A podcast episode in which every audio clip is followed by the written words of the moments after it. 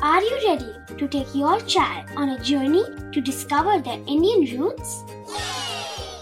Introducing Chimes, the ultimate audio platform for young minds aged 3 to 15. At Chimes, we believe in the power of storytelling to connect children to their cultural heritage. From captivating folk tales to colorful festivals to mesmerizing history, Chimes brings the rich stories of Indian traditions to life. So connect your child to their Indian roots with us. Download the app today and start the journey. Search Chimes Kids Audio Stories and Podcasts app on Apple or Google Play Store. Chimes, audio that inspires.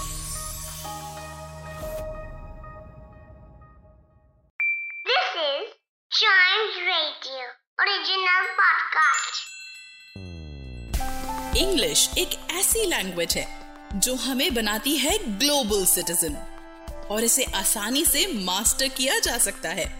तो इस podcast में सुनिए और सीखिए कुछ ऐसे English words जो बनाएँगे आपकी कम्युनिकेशन स्किल्स को और भी बेहतर। तो शुरू करते हैं chalk and duster Welcome to Chalk and Duster. Tell me one thing if someone says thank you to you, how do you acknowledge that? You say, You're welcome, isn't it? Yes. So today, in the United States, is You Are Welcome Day. Yes, since yesterday was Thanksgiving, today they celebrate the reply of it, which is Your Welcome Day. And like Thanksgiving teaches us how to pay our gratitude to people who bless us with food, to the soldiers of the country, and to everyone who helps us in one way or the other.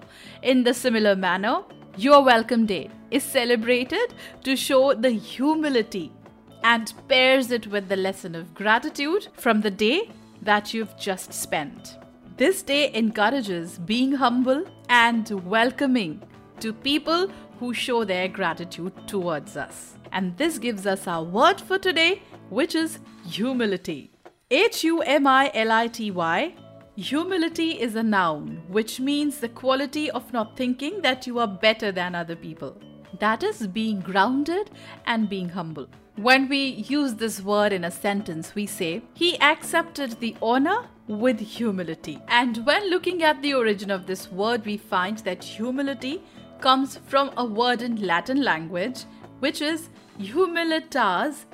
It's a noun which is related to the adjective humilis, which may be translated as humble, and as grounded, since it is derived from earth, which is humus. Yes.